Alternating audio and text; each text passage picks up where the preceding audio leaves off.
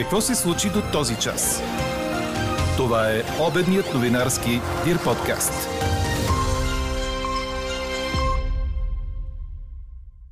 Кирил Петков и Корнелия Нинова отново си говорят. Той призна за своя комуникационна грешка. Тя за сега не се е отказала да иска друг премьер. В тази връзка ви питаме, очаквате ли заради БСП продължаваме промяната да смени Петков като кандидат за премьер? Участвайте в анкетата ни и споделете мнение на подкаст News at DIRBG. Президентът връчва първия мандат на 1 юли. За втори път, втория кръг на Уимбълдън се оказа непреодолимо препятствие за Виктория Томова. Говори Дирбеге. Добър ден, аз съм Елза Тодорова. Чуйте подкаст новините по обяд на 30 юни. Слънчево и горещо днес и в следващите няколко дни обещава да е времето според прогнозата на синоптика ни Иво Некитов. Температурите до края на деня ще са от 32 до 37 градуса, малко по-хладно заради бриза е по морския бряг. При вечер ще се появят облаци, но само на съвсем малко места в планините може да превали краткотрайно. След бурните политически страсти вчера и на пръв поглед непреодолимите различия между Продължаваме промяната и БСП, относно отзованите руски дипломати, днес страстите са по-охладени. Преди 9 часа представителите на двете партии, сред които Кирил Петков и Корнелия Нинова, се срещнаха в Народното събрание. След което премиерът обяви, че диалогът продължава и призна за своя комуникационна грешка. Първият страх, който беше дошъл до някакви ден, едва ли не, че аз съм взел нещо еднолично. В периода се видя, че е започнат от март. От март има доклад. А, след това имаме сериозни три доклада от там. След това имаме междуведомствена работна група в Министерството на външните. След това имаме съвета по сигурност с абсолютно всички служби. И това даде така чувство на нашите партньори, като БСП, че реално цялата институционална машина е работила по този въпрос не от днес. Днес е от дълго време.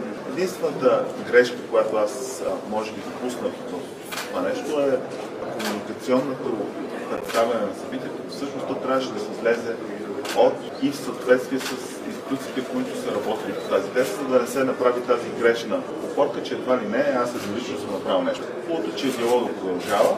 Имало е неща, които са изглеждали непреодолими, ама с тях си се успяваме да ги преодолеем. Най-важният фокус за България в момента е економическо състояние и антикорупционната тема. Цялото внимание на обществеността се фокусира върху 70 служителя от турското посолство и изведнъж темите, които наистина са важни за България, пак отиват на заден план. Важното е какво се случва с цените, какво се случва с плана за възстановяването, стабилността на България, как изглежда, за да нямаме а, политическа криза, какво се случва с антикорупционните закони. Господин Рашков ще влезе ли в тъпа компи? Решението от 70 служител беше изцяло функция на един доста сериозен институционален път, който беше извървян. И това мисля, че до голяма степен даде успокоение и на нашите партньори тук, че не е въпрос на едва ли не бързо решение. За сега това не е променило решението на БСП да преговарят с Продължаваме промяната, само ако се откажат от намерението си Петков отново да бъде предложен за премьер. Господин Петков запозна парламентарната група с целият процес на взимане на решение за издомване на руските дипломати. Кога е започнало, с какви формати, кои са участвали, кои са информирани. Това не променя позицията ни от вчера.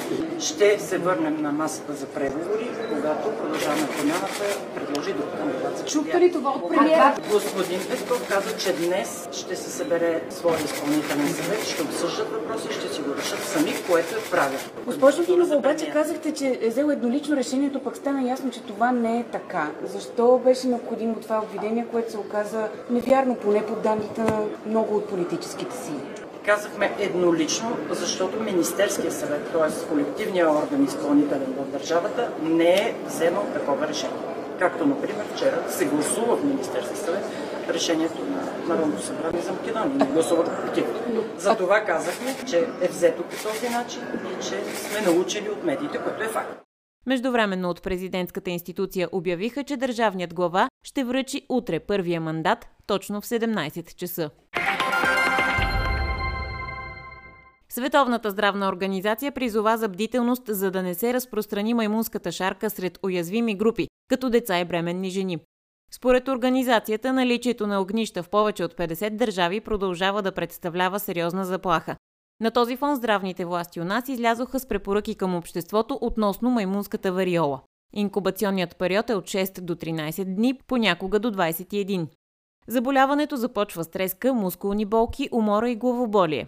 В рамките на 3 дни от появата на симптоми започва обрив, който бързо се разпространява по цялото тяло. Обривните единици прогресират едновременно, обикновено в рамките на 12 дни, като преминават през различни стадии. Преди и съпътстващо обрива при много пациенти се наблюдава подуване на лимфните възли.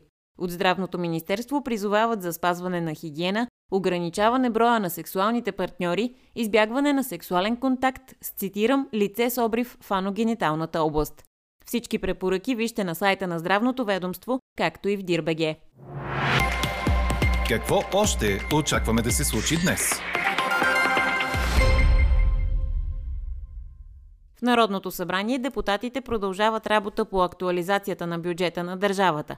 Те трябва да приемат всички текстове, за да може финансовата рамка на държавата да влезе в сила от утре. Първият кораб, натоварен с 7000 тона зърно и охраняван от руския флот, напусна окупираното от Русия украинско пристанище Бердянск, съобщиха новите местни власти, назначени от Москва. В същото време сестрата на един от пленените военнослужащи от полк Азов описа тревожна картина на военнопленниците. По думите и цитирани от Униан, 99% от завърналите се от руски плен са без ръце, без крака, едни не чуват, други не виждат. Освободените 43 войници са в ужасно състояние, обобщава Татяна Харко. Междувременно британският милиардер Ричард Брансън посети Украина, където на място се запозна с това какво бизнесът в партньорство с гражданското общество и правителствата може да направи, за да подкрепи страната, обяви самият той в своя блог. Спецакция на полицията се провежда в Бургас, Царево и Карнобат. 10 души са арестувани до момента, съобщава 24 часа. Неофициално акцията е срещу организирана престъпна група за лихварство, принуда, нанасяне на телесни повреди и силово събиране на кредити. 14-годишно момиче оцеля след падане от петия етаж на блок в Дупница, съобщиха от полицията. Инцидентът е станал с нощи. Момичето е с множество травми и откарано за лечение в столична болница. По случая е образувано досъдебно производство. Четете още в Дирбеге. За втори път в нейната кариера, вторият кръг на Уимбълдън се оказа непреодолимо препятствие за Виктория Томова. Първата ни ракета загуби с 4 на 6, 3 на 6 от гъркинята Мария Сакари, с което отпадна от тази годишното издание на турнира.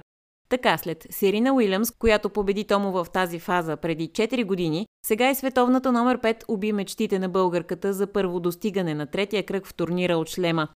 Вики Томова обаче няма от какво да се срамува, защото изигра силен матч, като показа, че разликата между нея и намиращата се с 107 позиции по-напред в ранглистата Сакари не е толкова голяма, отбелязва Корнер. Чухте обедния новинарски Дир подкаст.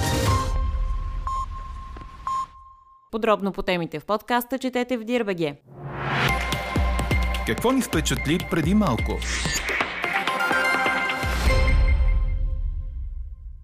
Здравната министърка Асена Сербезова съди прокуратурата.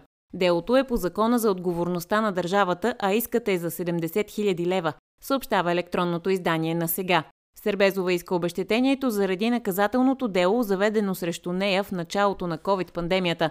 Тогава прокуратурата счете, че тя е всявала паника като шеф на Българския фармацевтичен съюз. В свои изяви пред национални медии тя предупреди за опасността от дефицит на медикаменти. До такъв дефицит наистина се стигна, а самата Сербезова в последствие бе оправдана.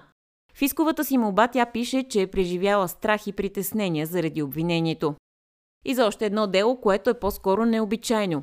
Районният съд в Кюстендил осъди на пробация 23 годишен мъж заради това, че е обезглавил 8 гълъба. Подсъдимият сам признал вината си и изключил споразумение с прокуратурата. Не става ясно обаче какви са били мотивите му, за да умъртви гълъбите, нарушавайки закона за защитата на животните и закона за ветеринарно-медицинската дейност. А какво ще кажете за това?